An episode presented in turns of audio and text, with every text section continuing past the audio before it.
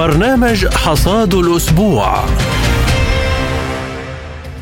أهلا بكم مستمعي سبوتنيك الكرام إلى هذه الحلقة من حصاد الأسبوع وسنرافقكم فيها على مدار الساعة. أنا محمد جمعة. وأنا نغم كباس ونبدأها بأبرز العناوين. روسيا تسحب قواتها من خرسون رسميا نتنياهو رئيسا للحكومة الإسرائيلية. قسد تستغل ألفي لاجئ كدروع بشرية. هل وصل الحوار بين طهران والرياض إلى طريق مسدودة؟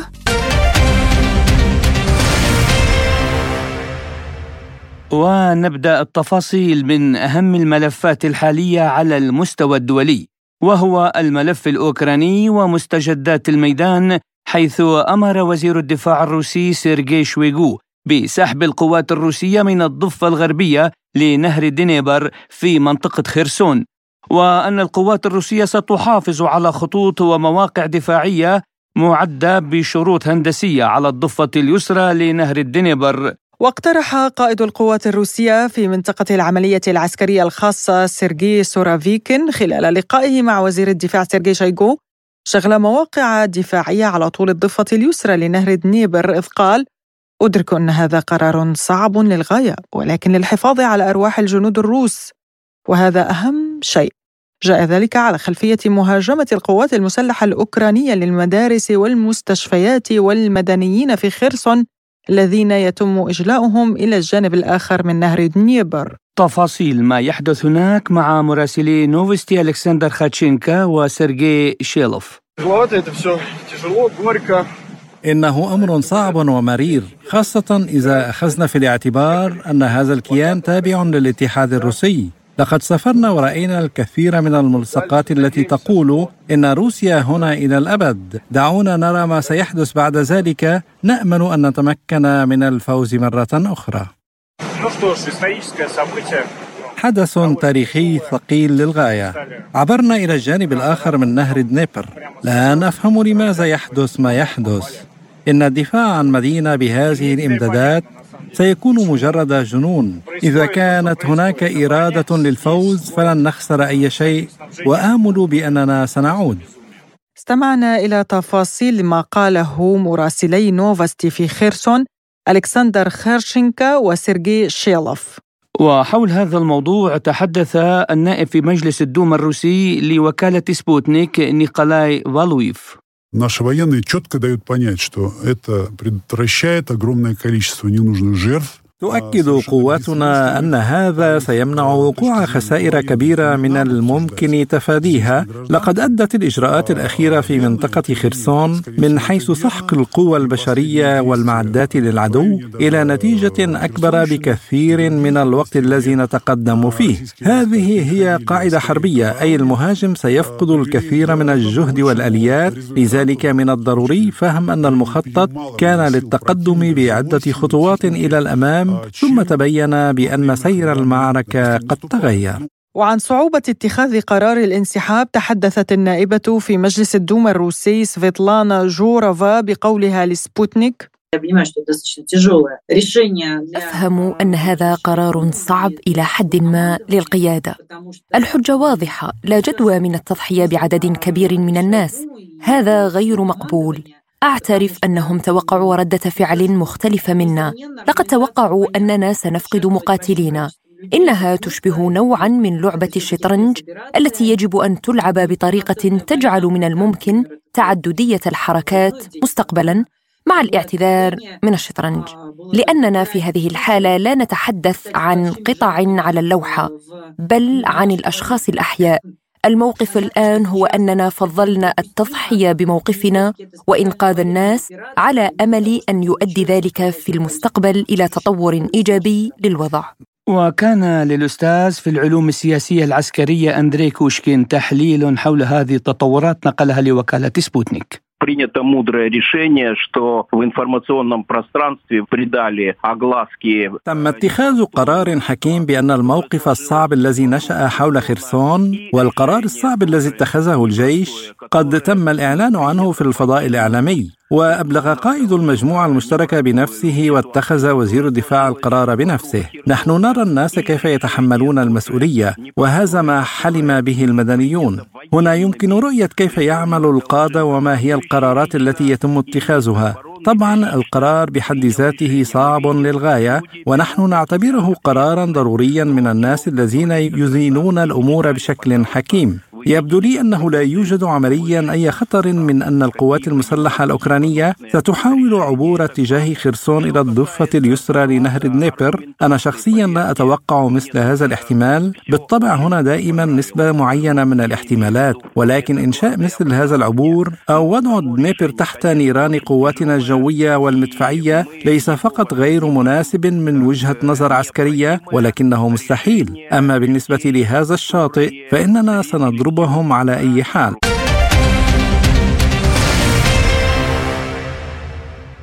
هذا ولن يحضر الرئيس الروسي فلاديمير بوتين اجتماع مجموعة العشرين في بالي الأسبوع المقبل.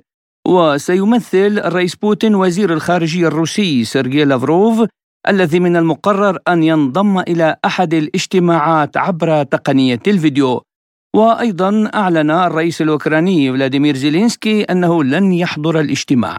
وللحديث عن مستجدات الملف الأوكراني ينضم إلينا عبر الهاتف الخبير العسكري الاستراتيجي العميد تركي الحسن. أهلا بك سيادة العميد في حصاد الأسبوع. أهلا بكم. يعني انسحاب القوات الروسية من خيرسون برأيك لماذا جاء خاصة أن روسيا قالت إنه حفاظا على أرواح الجنود؟ أنا قرأت البيان الذي أعلنت عنه القيادة الروسية حول الانسحاب من غرسون وأعتقد أننا ونحن نتابع العملية العسكرية الخاصة منذ بدايتها حتى الآن هناك تحولات جرت في هذه العملية منها نجاحات ومنها بعض الإخفاقات لم تنتهي الحرب ولا يمكن أن أن نقيم الحرب بشكل نهائي يعني العملية بشكل نهائي وهل حققت أهدافها أم لا أعتقد أنها حققت بعض الأهداف حتى السياسية وجانب عسكري ولكنها لم تكتمل. الآن إعادة النظر في تموضع القوات وانتشارها افضته بطبيعة الحال ما تتعرض له هذه المدينة وهي المدينة التي تدخلها تدخلها القوات الروسية في الشهر الثاني للحرب يعني منذ آذار يعني الماضي كانت القوات الروسية قد حررت خيرسون. والآن الاستمرار فيها تتعرض القوات إلى خسائر وتعرض المدنيون أيضا هناك إلى خسائر. طبيعة خرسون ما قرأته في الجغرافيا وما أعرفه حول هذه الجغرافيا أنها منطقة منخفضة ويشطرها نهر دنيبر من الشمال إلى الجنوب الذي يمر فيها إلى شطرين غربي وشرقي. أو يا أيمن كما يطلق عليه وأيسر. وبالتالي هذه المدينة هذا النهر الذي آه، يمر في هذه المدينة هو مصدر خير وبنفس الوقت قد يكون عامل شر بالنسبة لهذه المدينة. الآن المدينة نتيجة الحرب وما تعرضت له والتركيز الغربي يعني أوكرانيا زائد الغرب على هذه المدينة من أجل استعادتها كميناء هام كمدينة هامة كمدينة فيها سكان.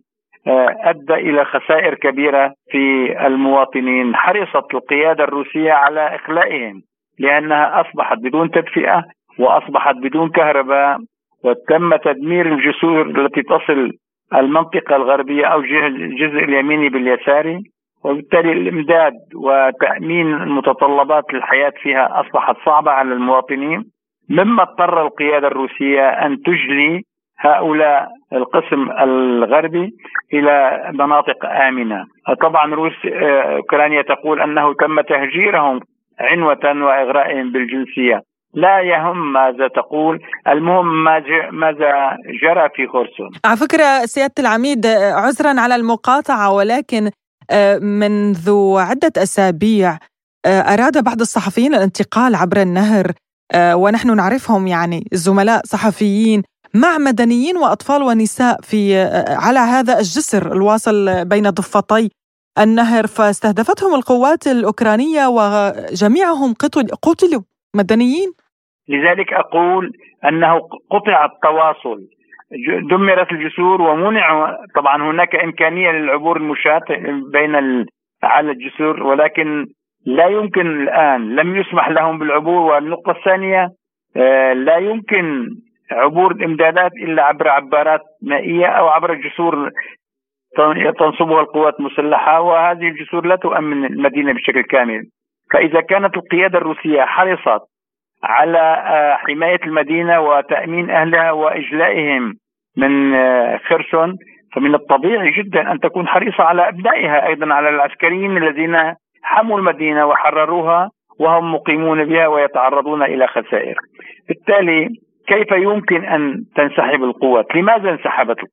أنا لست القائد ولكن أقدر بحكم الخبرة أقدر أن هذا الأمر تم دراسته بشكل مسبق وهذه الدراسة أخذت المستويات الميدانية ووصلت إلى قائد العمليات ثم قدمت إلى القيادة الروسية وتبناها وزير الدفاع وأعتقد أن القرار لا يمكن أن يتم اتخاذه إلا من قبل الرئيس بوتين شخصيا وهو القائد الأعلى للقوات المسلحة المعركة بطبيعة الحال المعركة والانسحاب هو سيشكل وخز الضمير بالنسبة للجندي للعسكرية الروسية وهو يشكل إحراج أيضا للقيادة الروسية. ولكن عندما يقارن القائد بين ما يمكن أن يحدث وما بين يمكن تلافيه أعتقد مسبقا يقدر أن علينا القيام بهذه المناورة. وليس الانسحاب يعني الهزيمة قد تجري في في مجرى العمليات العسكرية. قد تجري هذه المناورات وقد جرت في كل الحروب بطبيعة الحال. فالحرب هذه المناورة قد تجري في ثلاث حالات. إما أن يكون قرار مسبق وهو ما يجري الآن يعني بناء على القرار القيادة الروسية الذي اتخذته بالمناورة بالقوات لحمايتها ولتحسين وضع الدفاع وإعادة الاستثمار القوات في منطقة أخرى أو يمكن أن يكون هذا الأمر يجري كقتال تحت ضغط القوات المهاجمة وهذا الأمر لم نشاهده يعني الآن. لم لم تنسحب أو لن تنسحب القوات الروسية من خرسون تحت ضغط هجوم أوكراني من ومن معه. يعني كي يشكل قتال إعاقة لا. والحالة الثالثه لم تشكل هزيمة أنه والله انسحاب فوضوي فهو انسحاب منظم. يتم نقل القوات من منطقة إلى أخرى. يعني آه، آه، عودة إلى أمر وزير الدفاع الروسي سيرجي شويغو بالانسحاب. نعم انسحبت القوات من خرسون. السؤال الذي يفرض نفسه هل هذا سيمنع وقوع خسائر كبيرة كان من الممكن تفاديها أم أن سير المعركة قد تغير الآن؟ لو انتظرت لأخذت الجواب مسبقا بدون هذا التعقيب. ولكن أقول أن في تقدير موقف للقياده الروسية يعني موقف عسكري بدا لها أن القوات الموجودة في المنطقة في في هذه المنطقة أنها ستتعرض إلى خسائر وقد تتعرض إلى أكثر من خسائر إلى إبادة كاملة. وخاصة نعلم جميعا أن الطبيعة الجغرافية لهذه المنطقة أنها تنحدر من الشمال باتجاه الجنوب. وهناك سدود ومحطات كهرومائيه على نهر دينيبر. وهي تشكل منطقة تولد منها الكهرباء يعني أو سدود تولد منها الكهرباء. هذه في الإعلام الذي جرى سابقا كان يتم التداول أنه يتم قصف السدود. ليس السدود هي بطبيعة الحال تحت سيطرة القوات الأوكرانية حتى الآن. يمكن أن لا تفجر ويمكن أن تفتح البوابات وبالتالي عندما تفتح البوابات لهذه السدود ستجتاح المياه بكاملها يعني خرسون بكاملها. وتصبح القوات الموجودة في خرسون هي عبارة غرقة أو بوضع الماء يعني الذي سي... حتى أنها ستمنع التبريد لزباروجيا أيضا سيادة العميد. يعني ليس فقط لخرسون ستمنع تبريد محطة زباروجيا النووية. صحيح. هذا الكلام أيضا صحيح. هذا يعني يعني في هناك قضايا فنية. أقصد في عوامل تلعب دورها أكثر. فأكثر وتشكل عاملا ضاغطا على القيادة العسكرية في كيفيه تأمين سواء محطة زبروجيا أو حتى تأمين مثلا غرق المدينة أو حتى آه، النهر الذي نعم دنيبر اللي هو يشكل خطر بالفعل. آه، طيب سيادة العميد سؤالي الأخير لحضرتك هو عن ما يقوله بعض المراقبون بأنه آه، هي خطوة حسن نية من قبل روسيا لبدء مفاوضات مع نظام كييف. هل تعتقد أن ذلك مرجحا؟ هلا يمكن أن نطلق عليها أنها تحتمل ثلاثة أوجه أو قد يكون الأوجه الثلاثة مع بعضها البعض. بالإضافة إلى تحسين الموقف العسكري هذا الذي نتحدث عنه وتخفيف الخسائر. يمكن أن تكون هي تعبير عن حسن النية من قبل القيادة الروسية أننا نخفف الآن من حدة الحرب لطاقه الأنفاس ونعطي فرصة أن يكون هناك نوع من التفاوض، ولكن أعتقد أن هذا الأمر لا يكون مع الحكومة الأوكرانية وإنما مع الاطلسي مع الولايات المتحدة هي التي تقرر الحرب، الغرب هو من يقرر الحرب وليس زيلينسكي. النقطة الثالثة النقطة الثالثة في هذا الموضوع أعتقد أن مسألة الحفاظ على القوات هي أهم من أي نقطة أخرى، يعني ماذا يفيد روسيا إن ركبت رأس فرضا القيادة وتركت القوات هناك والاحتمالات التي قلتها قد تعرضت لها هذه القوات سواء كان بالقصف أو الضغط أو بإغراق المدينة أو أو إلى آخره. أعتقد في هذه الحالة سيكون هناك آه، لوم بغض النظر أنا أقول أن هناك جرح لدى القيادة الروسية في هذا الموضوع ولكن أن تختار أسوأ أسوأ يعني أخف اخف الشرور على القوات الروسية هو هذا إعادة الانت... أنا لا اسمي انسحاب بشكل كامل لأنه هو تغيير مواقع أو إعادة الانتشار من قسم من المدينة باتجاه آخر لتحسين شروط القوات المدافعة والانتقال إلى آه، نقطة أقوى أو مناطق أقوى آه، يمكن لها أن تدافع بشكل جيد أكثر من ذلك. بغض النظر عن الهجوم الإعلامي الذي تتعرض له روسيا الآن وهي تتعرض ومن يتابع المحطات وحتى القادة يعني وحتى الشخصيات وهذه المحطات والقادة سيادة العميد لا يعلمون بأن الجندي الروسي هو أولوية لدى القيادة الروسية أكيد هذا الحكي صحيح لأنه إذا لم إذا لم نحافظ على الجندي فما فائدة الجيش؟ ما فائدة القيادة؟ أهم عامل لدى القيادة أن تحافظ على جنديها وأهم عامل لدى القيادة أن تحافظ على أرضها وبالتالي ما تقوم به أعتقد أنه اتخذ القرار رغم أنه يشكل احراجا اتخذ القرار الأنسب بالنسبة للقيادة وللجيش الروسي أن يقوم هذا الإجراء بغض النظر عن الحرب النفسية والإعلامية التي تشن عليه. نعم كما قلت آه، سيادة العميد ويقول الخبراء العسكريون أيضا أن روسيا فضلت التضحية بموقفها العسكري مقابل إنقاذ أفرادها العسكريين. الخبير العسكري العميد تركي الحسن كنت معنا ضيفا كريما شكرا لكم وحياكم الله. شكرا لك.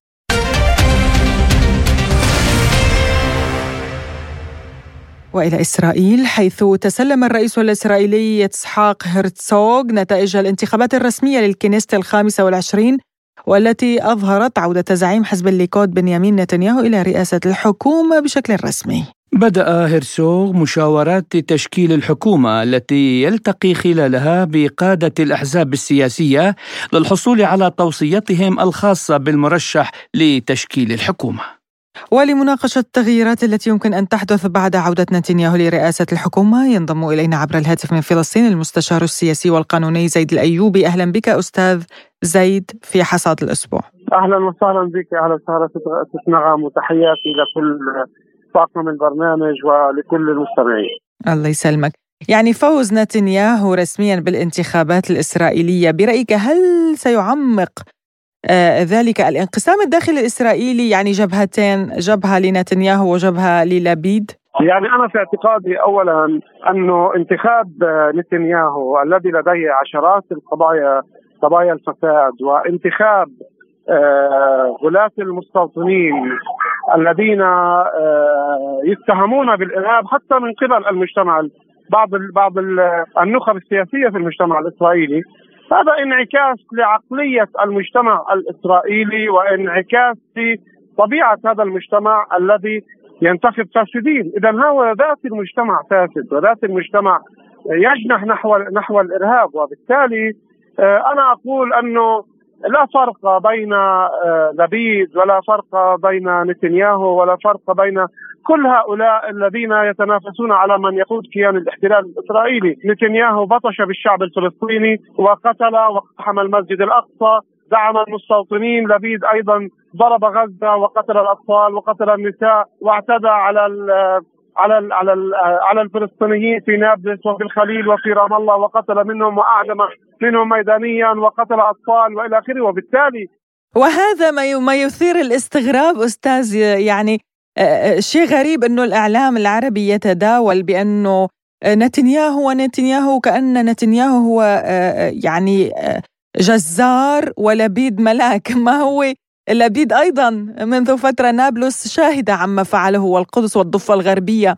يعني أنا خليني أحكي لك للأسف بعض وسائل الإعلام حتى بعض وسائل الإعلام العربية عندما تتناول الموضوع الداخلي الإسرائيلي يتناولونه بطريقة وكأنهم يتوقعون الخير من من لبيد أو من من معسكر لبيد وغانس وإلى آخره. ولكن آه، آه، لو كانوا مطلعين أكثر على الوضع الداخلي الإسرائيلي لما تناولوا هذا الموضوع بهذا الشكل.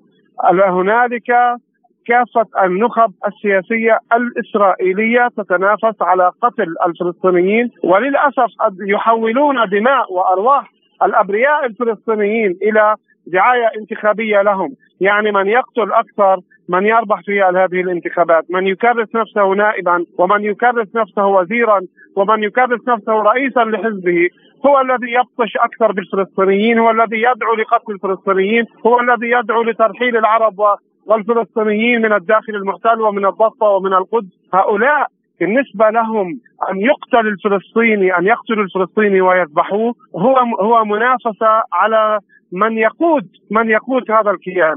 وبالتالي علينا أن لا نتوقع علينا أن لا نتوقع خيرا من هؤلاء. ولكن في الجانب الآخر ما هو مطلوب ضمن المجتمع الدولي؟ وما هو مطلوب أيضا من الأمة العربية؟ ما هو مطلوب آه، من الأمة الإسلامية؟ من الاتحاد الأوروبي؟ هل أنهم يقفون مكتوفي الأيدي أمام الأزمات السياسية الداخلية الإسرائيلية وتصبح القضية الفلسطينية رهن لهذه الأزمات. من يفوز إذا فاز نتنياهو معناه في تعقيد؟ وإذا فاز آه، لبيد إذا سيكون في هناك مسار سلام. أم أنه يتحرك الجميع لإرغام هذا الاحتلال وهذا الكيان الذي آه، اليوم آه، وجوهه هم.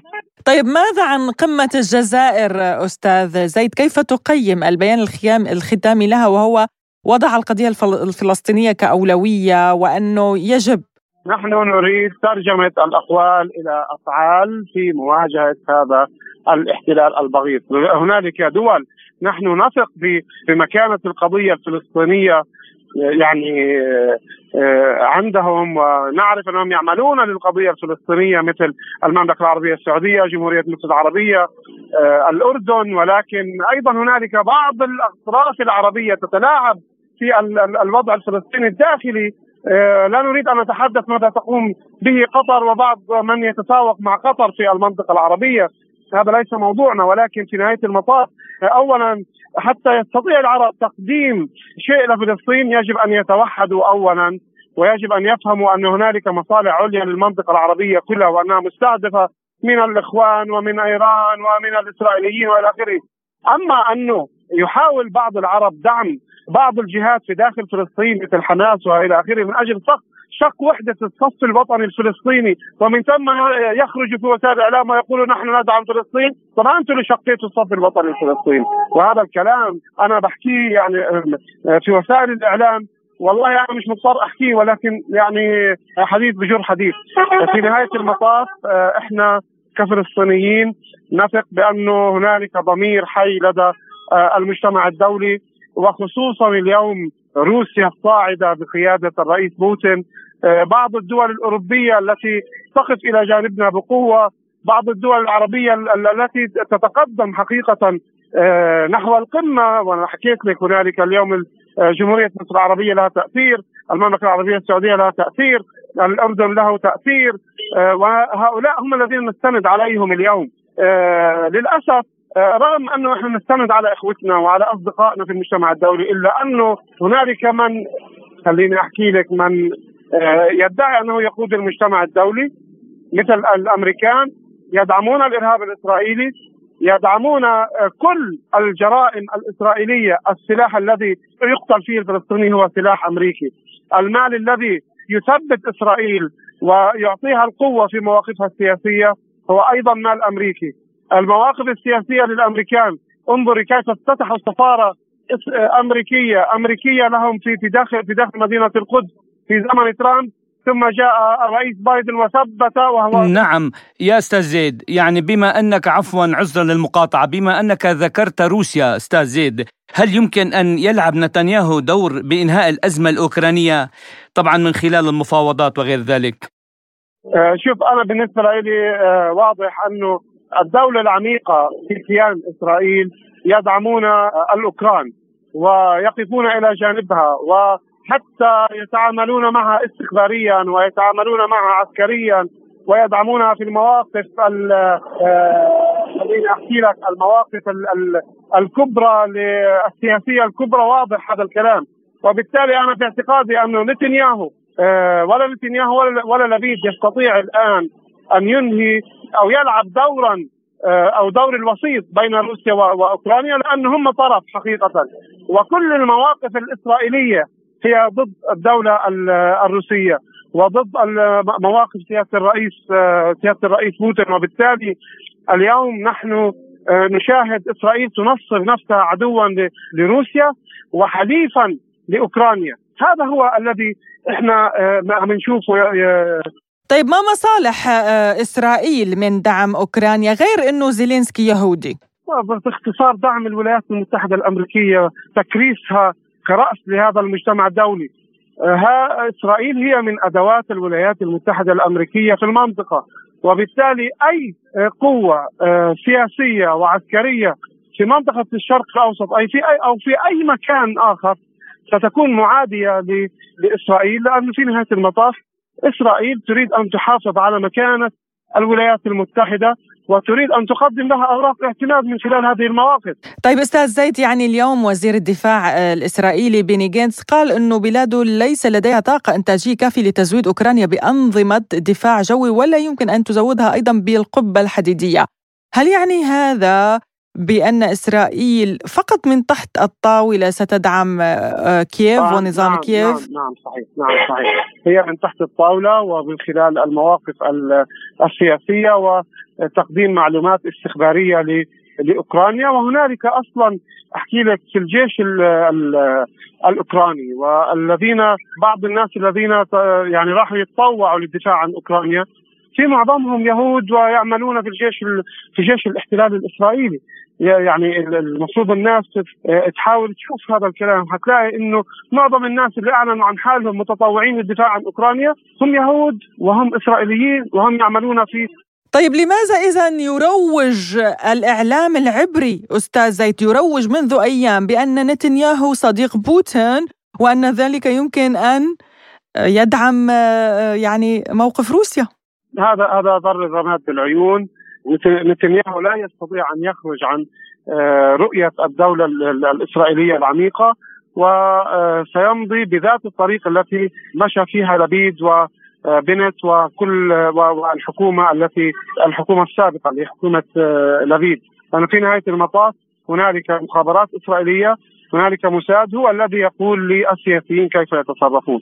فالذي أصدر تعليمات أصدر تعليمات في سؤال لابد من طرحه أستاذ زيد. في مقال لواشنطن بوست يعني اليوم قرأناه إن فوز نتنياهو يوضح كيف لا يمكن إيقاف ترامب عن الترشح ولا سيما أن نتنياهو أيضا أدين واتهم أه، بالقوانين الجزائية الإسرائيلية، كيف تقرأ هذا الموقف؟ يعني أنا خليني أحكي لك هذا كله دعم لنتنياهو ودعم لترامب ودعم للتطرف على مستوى العالم، هذه المقالات كلها تبرر انتخاب الفاسدين والإرهابيين والمجرمين، بهذا السياق أنا شخصيا أقرأ هذه المقالات، أنه حتى وإن كان في عنده فساد ممكن أن يفوز، إذا عنده إرهاب ممكن أنه يفوز، وحتى يصير في أمر طبيعي عند الناس.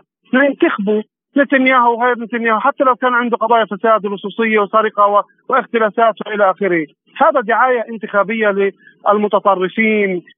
في آه، في في الولايات المتحدة الأمريكية وفي إسرائيل وفي وفي آه، المناطق. طيب أستاذ زيد يعني هنا السؤال الغريب إنه بعد كل هذه القضايا الفساد التي تحوم حول نتنياهو عادوا انتخابه مرة أخرى؟ لأنه المجتمع الإسرائيلي نفسه فاسد، المجتمع الإسرائيلي نفسه متطرف، المجتمع الإسرائيلي ذاته ما عندوش مشكلة في انهيار في انحطاط القيم والأخلاق عند النخب السياسية الإسرائيلية. وبالتالي هذا هو انعكاس لطبيعة المجتمع الإسرائيلي الذي نواجهه نحن كفلسطينيين ويقف إلى جانب أوكرانيا في المشكلة مع مع الدولة الدولة الروسية. وبالتالي هؤلاء شياطين هؤلاء إرهابيين هؤلاء قتلة هؤلاء فاسدين هؤلاء لصوص ليس لديهم مشكلة في انتخاب بعضهم البعض. نعم. شكرا جزيلا لك المستشار السياسي والقانوني الأستاذ زيد الأيوبي. كنت معنا عبر الهاتف من فلسطين. شكرا لك على هذه المداخلة. وللاحترام لكم. أهلا وسهلا فيكم.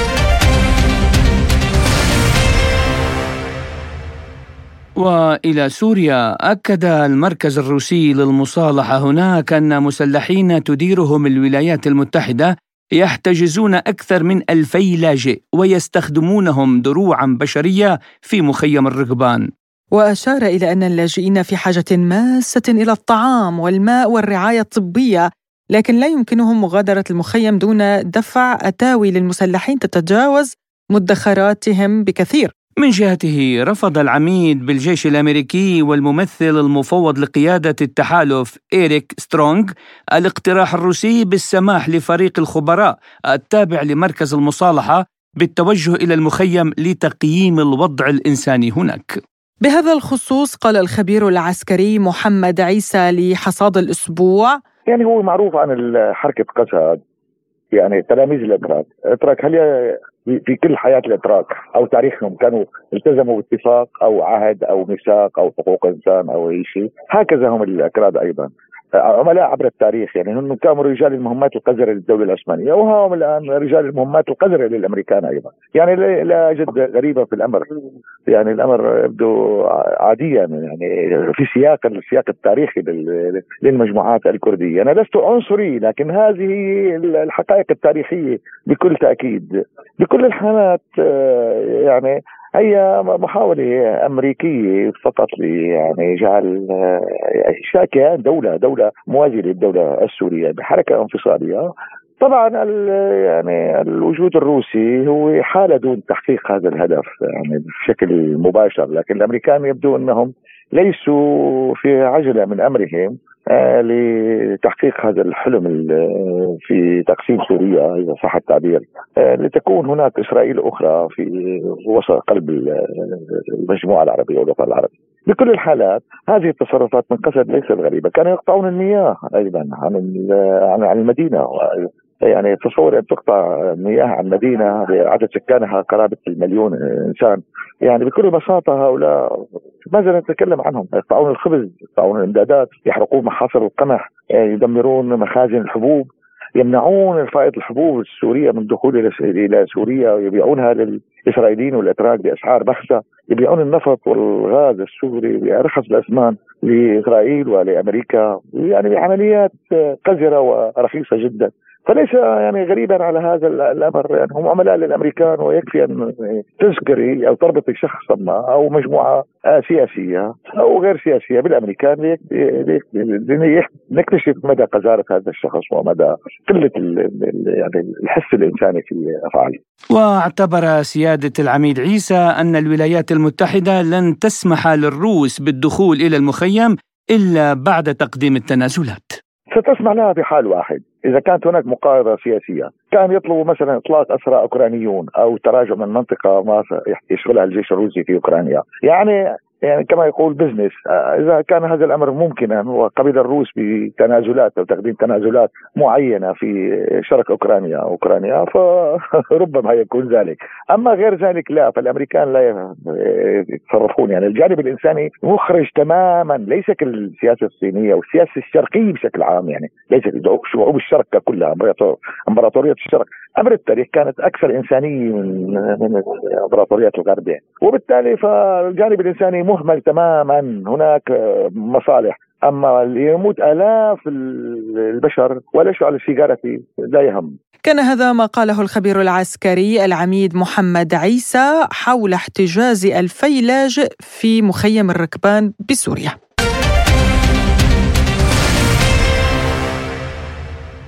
تدعي الولايات المتحدة الأمريكية أن إيران تعتزم استهداف مواقع حيوية في السعودية لأنها تتهمها بتأجيج الاحتجاجات داخل البلاد. فيما تنفي طهران أي نية باستهداف دول الخليج وتؤكد أن باب الحوار سيبقى مفتوحا مع المملكة. المملكة بدورها علقت المحادثات مع إيران بالرغم من الوساطة العراقية واستعداد روسيا لأن تلعب دور الوسيط أيضا لحل الخلاف بينهما. ورفعت من قدرات جيشها مع جيوش مجلس التعاون الخليجي لمواجهة أي تهديد محتمل. حول هذا الموضوع قال مدير مركز التفكير السياسي الدكتور إحسان الشمري لسبوتنيك.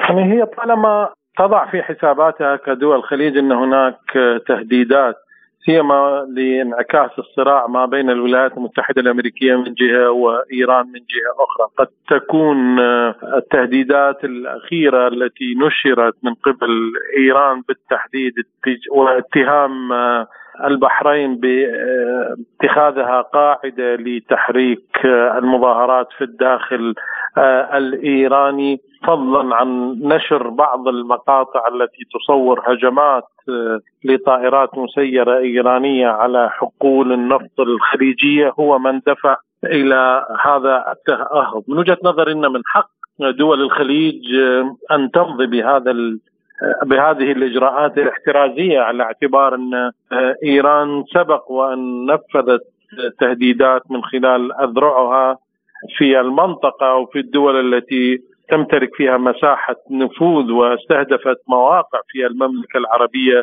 السعودية.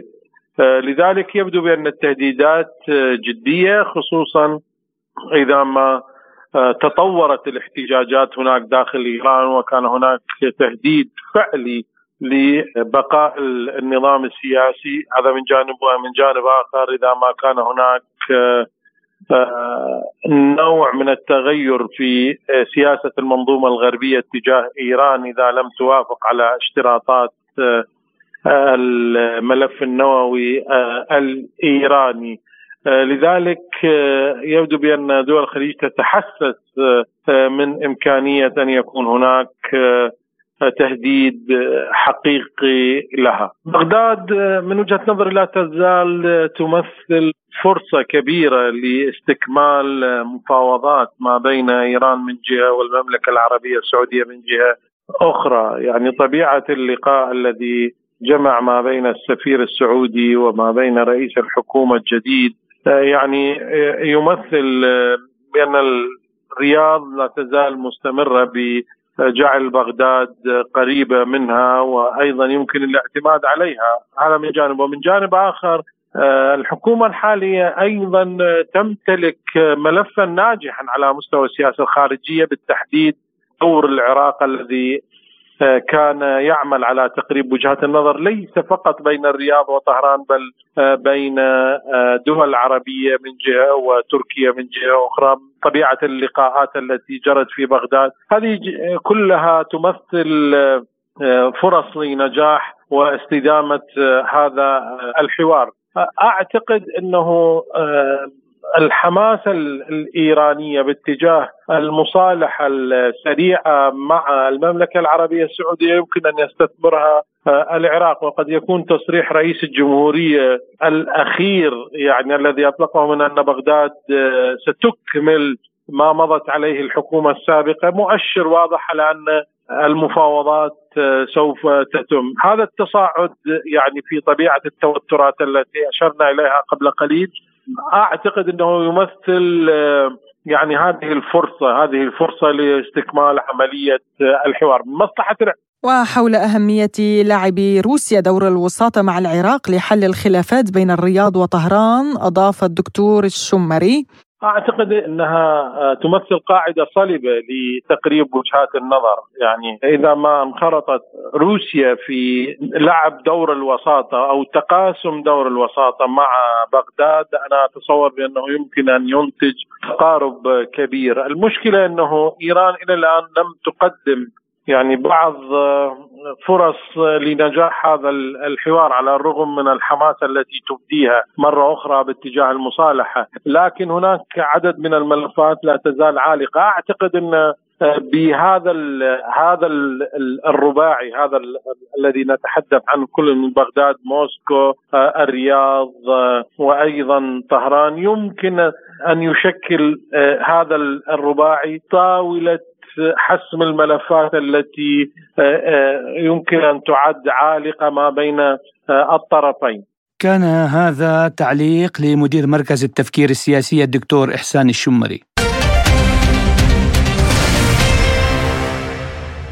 غرقت شبكات التواصل الاجتماعي في العالم العربي وخارجه خلال الأيام الماضية بحملة واسعة للتضامن مع دولة قطر ودعمها في تنظيم مونديال كأس العالم 2022 المقرر أن يبدأ فعاليته قبل نهاية الشهر الحالي. وذلك بعد أن صرح سيب بلاتر الرئيس السابق للاتحاد العالمي لكرة القدم الفيفا أن اختيار قطر لتنظيم حدث بهذه الأهمية كان غلطة كبيرة في ظل انتهاك حقوق الإنسان والعاملين الأجانب فيها. بعد هذا التصريح المثير للجدل أطلق نشطاء متضامنون مع قطر الهاشتاغ أنا عربي وأدعم قطر والذي سرعان ما تصدر قوائم الوسوم الأكثر تداولا على تويتر لعدة أيام وفي أكثر من دولة عربية بعد أن سارع الكثير من المستخدمين والمعلقين إلى الكتابة تضامنا مع دولة قطر وتعبيرا عن دعمهم لتنظيمها مونديال كأس العالم. قال وزير العمل القطري علي بن صميخ المري أن دولا ومنظمات استخدمت معلومات كاذبة وشائعات بهدف تشويه سمعة قطر بادعاءات مضللة عمدا معتبرا أنهم لا يريدون السماح لدولة صغيرة دولة عربية دولة مسلمة أن تنظم كأس العالم. وأضاف المري هم على بينة تامة من الإصلاحات التي حصلت لكنهم لا يعترفون بها لأن دوافعهم عنصرية. حول هذا الموضوع قال المحلل السياسي القطري الدكتور علي الهيل لسبوتنيك. تعليقي على هذا التصريح آه، أن وراء هذه الهجمة الشرسة والحمل المسعورة ضد دولة قطر تقف وراءها دولة إقليمية. ولا أريد أن أسميها الآن ولكن آه، المستمعين آه، سيعرفون والقراء سيعرفون من هي أو ما هي هذه الدولة الإقليمية. بلاتر عندما يقول إنها كانت غلطة كبرى يعني هو صاحب هذه الغلطة الكبرى يعني إنه هو الذي أعلن فوز دولة قطر. في حينها قالوا إن دولة قطر قدمت ملفا هو الأنظف من بين كل الدول المتنافسة على استضافة كأس العالم في 2022 اذا كلام جوزيف بلاتر مردود عليه وهذا الكلام يدينه وهذا الكلام يعيبه وهو عيب كبير على رجل آه، خدم في الفيفا فترة آه، طويلة. أما الأسباب الأخرى بسيطة آه، دولة مسلمة عربية شرق أوسطية. لأول مرة دولة عربية شرق أوسطية إسلامية تحوز على شرف استضافة كأس العالم. والأوروبيون أنت تعرفهم جيدا يعني الأوروبيون إلى هذا اليوم هم مأسورون وهم ضحايا نظرية داروين the survival of the fittest. البقاء للأقوى وهي نظرية عنصرية تفترض أن العقل الأبيض هو أفضل من العقل الأسود والأحمر والأصفر والبني وإلى آخره. هؤلاء مدفوعون بدوافع عنصرية لا شك في ذلك ولا مراء وخاصة من قبل الانتقادات أو الهجوم من داخل ألمانيا وآخر هذا الهجوم واخر هذه السلسلة أو هذه الحلقة في هذه السلسلة وزير الداخلية الألمانية آه، دولة صغيرة ويقولون نحن أولى يعني من قطر. الأوروبيين يقولون نحن أولى من قطر. بريطانيا تقول ذلك وألمانيا تقول ذلك وفرنسا تقول ذلك وكلهم. لكن أنا متأكد أن ثمة دولة آه، إقليمية عربية هي التي تدفع الأموال الطائلة. وعن أسباب هذا الهجوم على قطر أضاف الهيل. نحن أدمنا هذه الانتقادات منذ اثنتي عشرة سنة منذ أن فازت قطر باستضافة البطولة. ولذلك نحن يعني نمينا جلدا جسديا ثقيلا منيعا أمام كل هذه الحملات المسعورة ولم نعد نعبأ بها. والآن باقي 11 يوما على البطولة أي أننا قاب قوسين وادنى منها. فليخسأ الخاسئون. بمشيئة الله نحن آه، لسنا دراويش ولسنا من جلاس المساجد ونقول آه، إن شاء الله وإن شاء لا نحن نأخذ بالأسباب كاملة ونتوكل على الله. ومن يتوكل على الله فهو حسن. والأمور آه، تجري على أكثر من قدم وساق والأمور طيبة جدا و قطر آه، تفتح ذراعيها لكل شعوب الأرض. الأحرار وليسوا العنصريين وليسوا الأبارتيديين وليسوا الفاشستيين والنازيين. كان هذا ما قاله المحلل السياسي القطري الدكتور علي الهيل لسبوتنيك. يعني من الغريب بالفعل مستمعينا أن آه، قطر تتعرض لهذا الهجوم قبل أيام من المونديال. لماذا لم آه، يصرح بهذه التصريحات المثيرة للجدل؟ الرئيس السابق للاتحاد العالمي العالمي لكرة القدم الفيفا. لماذا لم يصرح مثلا منذ سنة؟ آه، بعد أن أنفقت يعني قطر مليارات الدولارات من أجل تنظيم هذا الكأس وهذا الحدث الكروي الكبير وهي أول دولة عربية تحصل على شرف استضافة هذا الكأس. واليوم يصرح بعد أن أصبح يعني ليس في منصبه وقبل بضعة أيام فقط من انطلاق المونديال. يعني هذا مستغرب جدا يا محمد. حقيقة للأسف الشديد حتى الرياضة تؤول إلى التسييس يعني للأسف الشديد وهذا ما نلاحظه دائما. يعني ليس فقط في قطر أتذكر مونديال روسيا؟ 2018 طبعا 2018 مونديال روسيا أيضا شنوا حملة شعواء على روسيا وحرموا الضيوف وحرموا الإداريين أن يأتوا إلى هنا. طبعا وأيضا الرياضيين الروس منعوهم من المشاركة بأي بطولة آه، في العالم واتهموهم بالمنشطات. يعني تسييس واضح منعوا آه، آه، يعني مشجعين لبعض الفرق الفرق الرياضية أن تتجه إلى روسيا للمشاركة بحضور المونديال وتشجيع منتخباتهم. ويقولون إن الرياضة أخلاق. نعم ولكن للأسف لا يوجد أخلاق لدى الغرب. ولا لدى المنظومة الدولية يعني حتى المسؤولين الذين كانوا يريدون المجيء إلى روسيا لحضور المونديال آه، هددوهم بفرض عقوبات عليهم. يعني للأسف الشديد هذا المكر السيء الذي يعتمدونه في الغرب يعني نقول لهم دائما أن أنه لا يحيق المكر السيء إلا بأهله.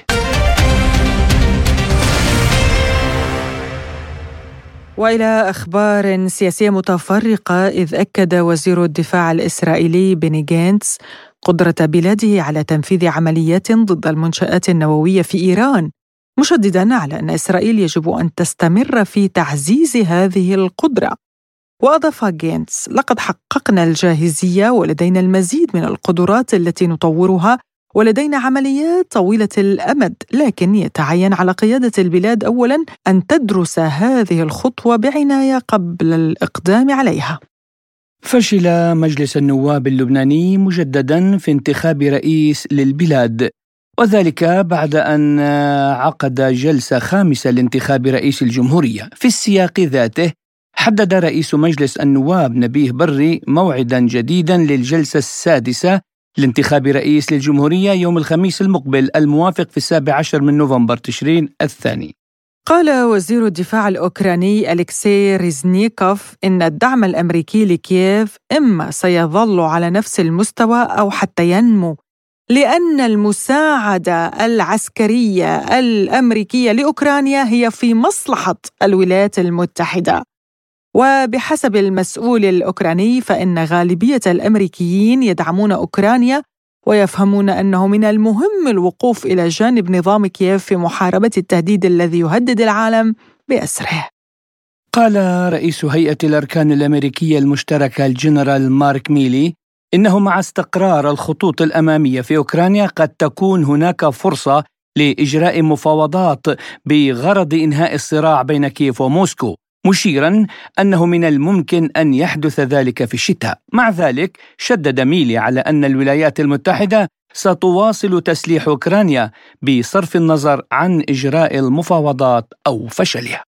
يخضع زعيم حركة النهضة ورئيس البرلمان المنحل في تونس راشد الغنوشي للتحقيق أمام القضاء في سوسة شرقي العاصمة في قضية مؤسسة ستالينغو المتخصصة في صناعة المحتوى على شبكة الإنترنت. ويواجه العاملون في المؤسسة ومن بينهم صحفيون وسياسيون ومسؤولون سابقون في الدولة اتهامات بغسيل أموال والتآمر على أمن الدولة.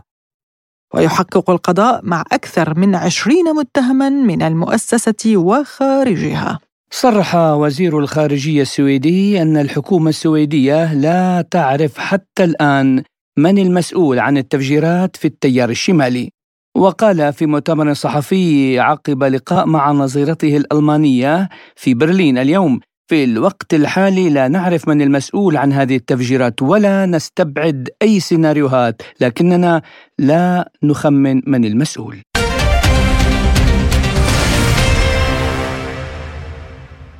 وفي الاقتصاد أعلنت الوكالة الجزائرية الحكومية عن مناقصة دولية لشراء خمسين ألف طن من القمح الغذائي العشوائي المنشأ.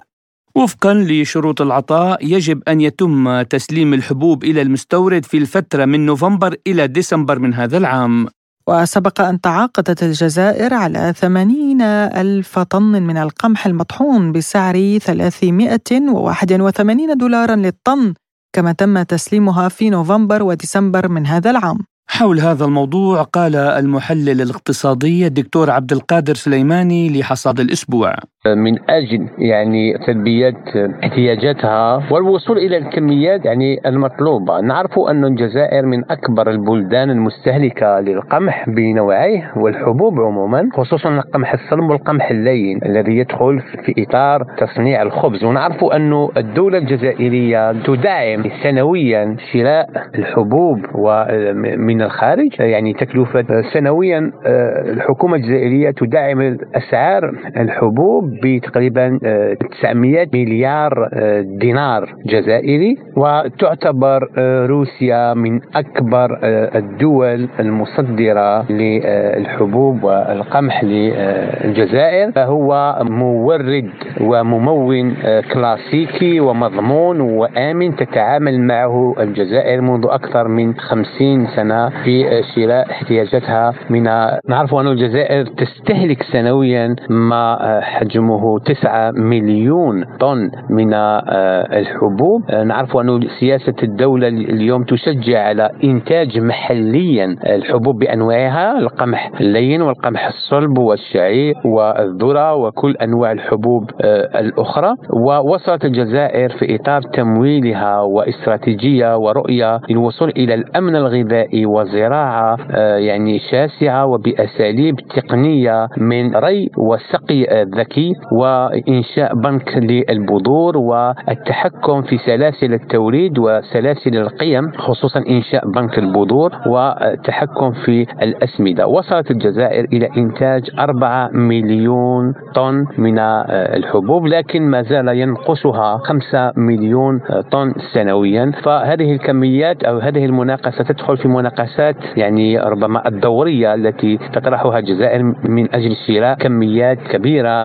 فالجزائر تنوع من مورديها وتبقى روسيا من أكبر مورديها وممونيها وذلك للنوعية الممتازة ل يعني القمح الروسي وللعلاقات الطيبة الاقتصادية بين الجزائر وروسيا. اللذان روسيا تعتبر حليف استراتيجي وشريك اقتصادي خصوصا الجزائر. تريد كذلك السعي إلى الدخول إلى منظمة البريكس التي روسيا هي عضو فعال فيها والجزائر تريد كذلك تحقيق أمنها الغذائي عن طريق يعني إنتاج محليا كميات كبيرة من الحبوب والوصول إلى معدل بين 30 إلى 40 قنطارا في الهكتار وهذا كله من أجل الوصول إلى تحقيق الاستقلالية آه، أو أمنها الغذائي والخروج ربما تصبح بلد لا يستورد الحبوب في آفاق 2025 واعتبر الدكتور سليماني أن الاتحاد الأوروبي استغل الأزمة الأوكرانية لابتزاز الدول العربية فرفع الأسعار لعلمه بحاجة الدول الفقيرة لها. رأينا مؤخرا مصر أنها ألغت صفقة حبوب مع الاتحاد الأوروبي بسبب رفع الأسعار وصلت ربما إلى أكثر من 400 دولار للطن. ونعرف أن مصر هي أكبر يعني مستورد للحبوب. ونعرف أن كل الدول العربية تقريبا تستهلك ما قيمته 50 مليون طن سنويا من الحبوب. لكن اليوم نظرا لجشع الأوروبيين والغرب بصفة عامة ومن أجل الحصول كذلك على الابتزاز الدول الفقيرة تسعى يسعى الاتحاد الأوروبي إلى زيادة أسعار القمح. وذلك يعني دائما يقولون أن هناك ربما هذه الأزمة بين روسيا وأوكرانيا وأن ربما روسيا هي من تفتعل هذه الأزمة الغذائية وأن روسيا هي من تغلق الموانئ وهي من تشن ربما حرب آه، غذائية وحرب. فالاتحاد الأوروبي يستغل وبمكر شديد الأزمة آه، الروسية من أجل ربما تسويق منتوجاته بأسعار كبيرة جدا. وهذا ما عرفته آه، العرب وتفطنوا إليه وخصوصا مصر والجزائر. وتبقى روسيا ربما بوصلة أو كل الدول العربية والدول الإفريقية تغير بوصلتها إلى القمح الروسي وإلى دولة روسيا التي تعتبر شريك موثوق فيه ومضمون حتى أن روسيا لا تستغل ولا تزيد أسعار قمحها للدول يعني العربية والإفريقية. فهي في شراكة دائمة ومستمرة واستراتيجية ويعني تبيع أسعار القمح يعني بقيمته يعني المعقولة ووفق اتفاقيات طويلة المدى. الاتحاد الأوروبي والدول الغربية هي من يعني تسيس موضوع الغذاء وهي من قامت بالحصار على على الدول العربيه والافريقيه من أجل الحصول على أكبر عائدات من بيع الحبوب خصوصا شفنا قرصنة الحبوب الأوكرانية آه، من سفن آه، يعني وذهبت مباشرة إلى أوروبا لإعادة بيعها. فاليوم أوروبا تقوم بقرصنة قرصنة القمح والحبوب الأوكرانية ويعني إعادة بيعها آه، في أسواق للدول العربية فقيرة والربح يعني مع الجيش. كان هذا ما قاله المحلل الاقتصادي الدكتور عبد القادر سليماني لحصاد الأسبوع.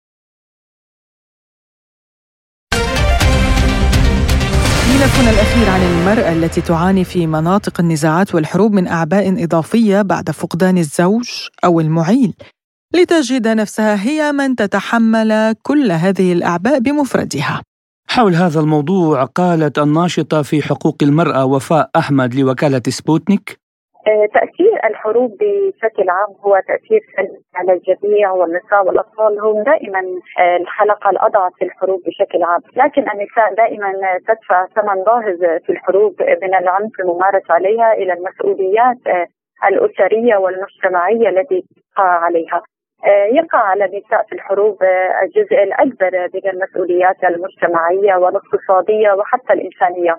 وتصبح النساء والفتيات ناشطات بشكل كبير لتامين سبل العيش وتفادي الأزمات التي تخلفها هذه الحروب من فقدان نفسي وعاطفي واقتصادي فهي تؤدي مسؤوليات متعددة ومضاعفة في ذات الوقت. لكن رغم ما تؤديها النساء من مهام ومسؤوليات للأسف وهي مسؤوليات كبيرة آه، توازي مهام الرجال ورغم التغيير الكبير آه، في الأدوار الاجتماعية لكن لا تزال هناك نظرة مقتصرة تجاه النساء آه، قائمة على عدم المساواة بين الجنسين وتعود نظرة المجتمع نحو المرأة إلى ما كانت عليه قبل الحرب. رغم كل معاناتها ورغم كل فقدانها العاطفي والمادي والاقتصادي وحتى المسؤوليات الملقاة على عاتقها. آه، لكن آه، رغم ذلك آه، لابد لنا أن نقول أو نؤكد دائما على دعم وتمكين النساء في مناطق الحروب آه، تحتاج النساء دائما إلى المساعدة في رفع هذه المسؤوليات التي تقع عليها مسؤوليات آه، عاطفية ونفسيه واقتصادية لتحقيق وتحقيق المساواة آه، ونيل حقوقها التي تستحق لأن النساء هم دائما مصدر الحب والسلام وهم أساس بناء المجتمعات وأمنها وأمانها ومصدر التغيير الإيجابي. وحول سؤال بشأن استغلال حاجة المرأة للمتاجرة بها وابتزازها أضافت أحمد. هلا هذا نحن ضمينا الكلام آه، تجارة آه، الإتجار في وضع المرأة الاقتصادي هذا أولا. آه، وكل ذلك يندرج تحت بند العنف الممارس ضد النساء. حيث تتعرض النساء لكثير من العنف؟ بدءا من آه، عدم المساواة في فرص العمل والتعليم. آه، رغم أنها في هذه العنف هو ممارس قبل فترات الحروب ولكن هذا تأثير آه، برز تأثير هذه النقاط في فترات الحروب حيث تتعرض النساء في كثير من الأحيان إلى الابتزاز وحتى المتاجرة من الناحية الجسدية أو النفسية أو من كل النواحي. لكن رغم ذلك لا تزال بعض النساء لا لا تخنع لهذه المصومات وهذه الابتزازات ولا تزال النساء آه، تقوم بمهنها كربة أسرة كعاملة في كل المجالات من أجل هدف واحد وهو أطفالها وأسرتها ومجتمعها بشكل عام. كما نقول المرأة هي النصف الآخر للمجتمع. كان هذا ما قالته الناشطة في حقوق المرأة وفاء أحمد. بهذا الملف نصل وإياكم مستمعينا إلى ختام حلقة اليوم من حصاد الأسبوع. قدمناها لكم أنا نغم كباس. وأنا محمد جمعة. للمزيد من المتابعة زوروا موقعنا. سبوتنيك dot ae وأيضا قناتنا على تيليجرام. إلى اللقاء.